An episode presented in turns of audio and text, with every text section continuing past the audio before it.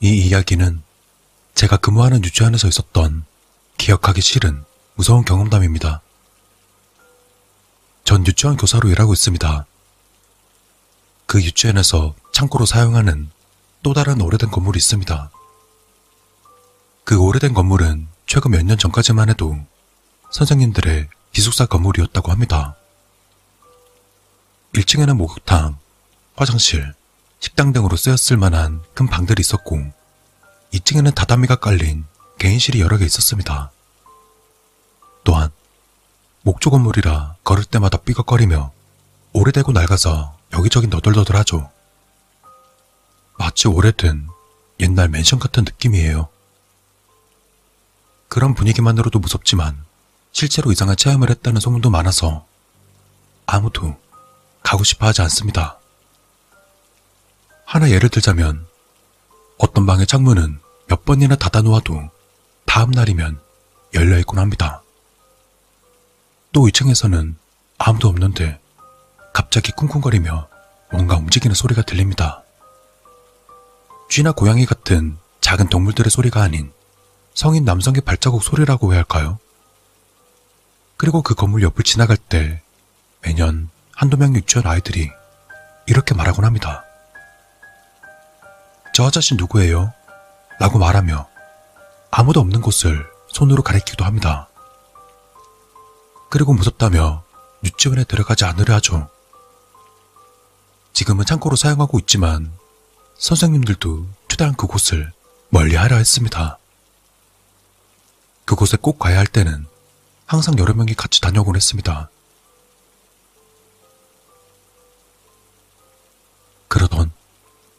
날이었습니다.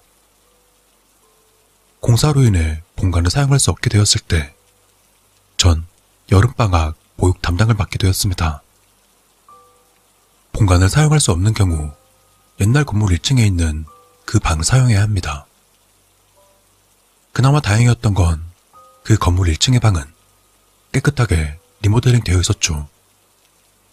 하지만 그 건물 자체는 해가 쨍쨍한 낮에도 소름 돋을 만큼 무서워서 절대 가고 싶지 않았습니다. 하지만 어쩔 수 없었어요. 아이들이 많은 시간대에는 선생님이 두 명이라 안심했습니다. 그런데 어느 날 저녁 아이들이 여덟 명 정도 있을 때였죠. 나와 같이 근무하던 다른 선생님은 쓰레기를 버리고 청소하러 갔습니다. 그때 어른은 저 혼자였죠. 하지만 아이들도 있으니까 괜찮다고 제 자신을 달래가며 참고 견뎠습니다. 선생님, 화장실 가고 싶어요. 한 아이가 말했습니다. 평소라면 각자 자유롭게 화장실을 가지만 그곳은 오래된 건물이라 혼자 가는 게 무섭다고 합니다. 화장실은 조금 멀리 있었습니다. 혼자 가기에는 확실히 조금 무섭긴 했어요. 날도 어두워졌으니 그럼 우리 모두 같이 화장실에 가자 라며 여덟 명의 아이들을 모두 데려갔습니다. 그 화장실은 성인용 한 칸, 남아용 두 칸, 여아용 두 칸으로 나뉘어 있었습니다. 변기는 새 것으로 교체했지만 바닥 타일과 벽은 무척이나 낡아서 으스스한 분위기를 연출하고 있었죠. 그런데 다 같이 화장실에 들어갔는데 성인용 한 칸이던 그 화장실 칸만 굳게 문이 닫혀 있었습니다. 처음에는 다른 선생님이 들어가 있는 줄 알았어요.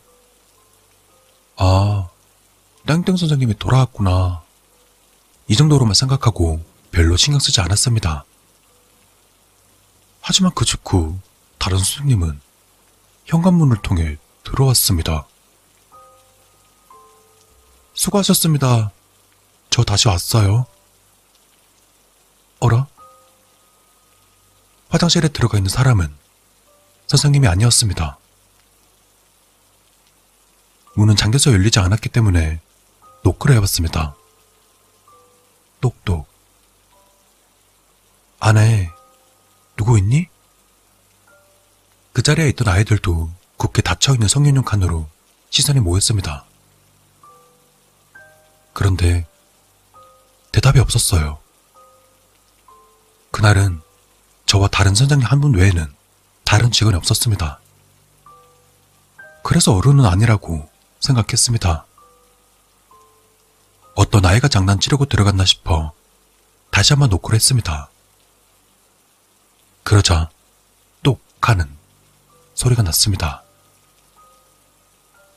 아, 역시 누가 들어가 있네.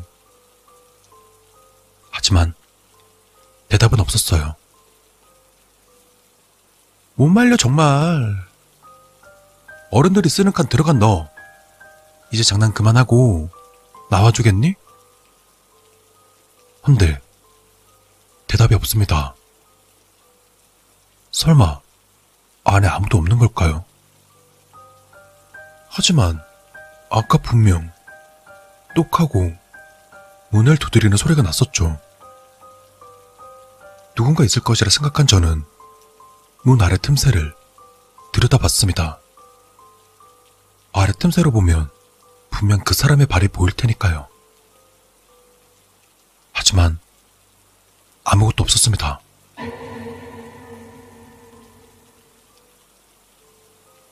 하다못해 그림자조차 보이지 않았었죠. 단숨에 소름이 쫙 돋았습니다. 없어? 아무도 없어. 왜? 전 반사적으로 벌떡 일어나 아이들을 데리고 방으로 도망치듯 빠르게 돌아갔습니다. 그리고 방 안에는 다른 선생님 한 분이 계셨습니다. 그 선생님은 제 얼굴을 보자마자 깜짝 놀랐습니다. 왜 그래요? 전 방금 전 있었던 일을 큰 소리로 말하고 싶은 충동이 들었습니다. 하지만 제 곁에는 아이들이 있습니다. 아이들을 겁먹게 하면 안 될 것 같았어요. 혹시나 해서 아이들 머릿수로 세어봤습니다. 발이 보이지 않았던 건 잘못 본 것일 수도 있으니까요. 하지만 인원수는 딱 맞았습니다. 그 칸에 들어가 있던 사람은 아이들이 아니었던 겁니다. 그럼 안에 있는 건 대체 누구죠?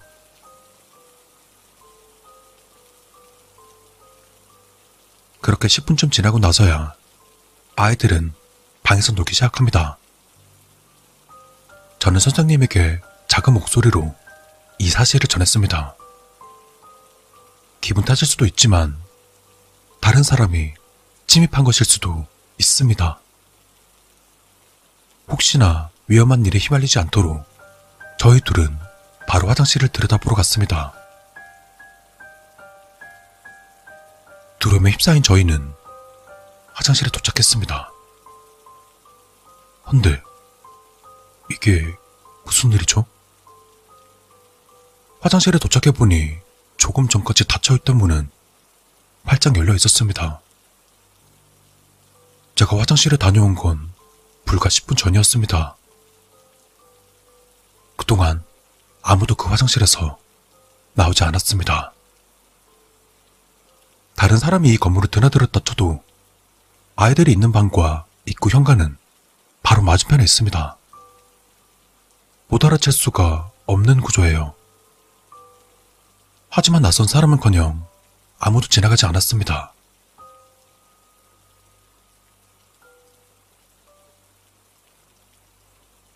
본관 공사가 끝난 뒤로 전 너무나도 무서워서 그 옛날 건물 근처에는 얼씬도 못했습니다. 그날 있었던 일은 대체 무엇이었을까요? 정말 기억하기 싫은 무서운 체험이었습니다.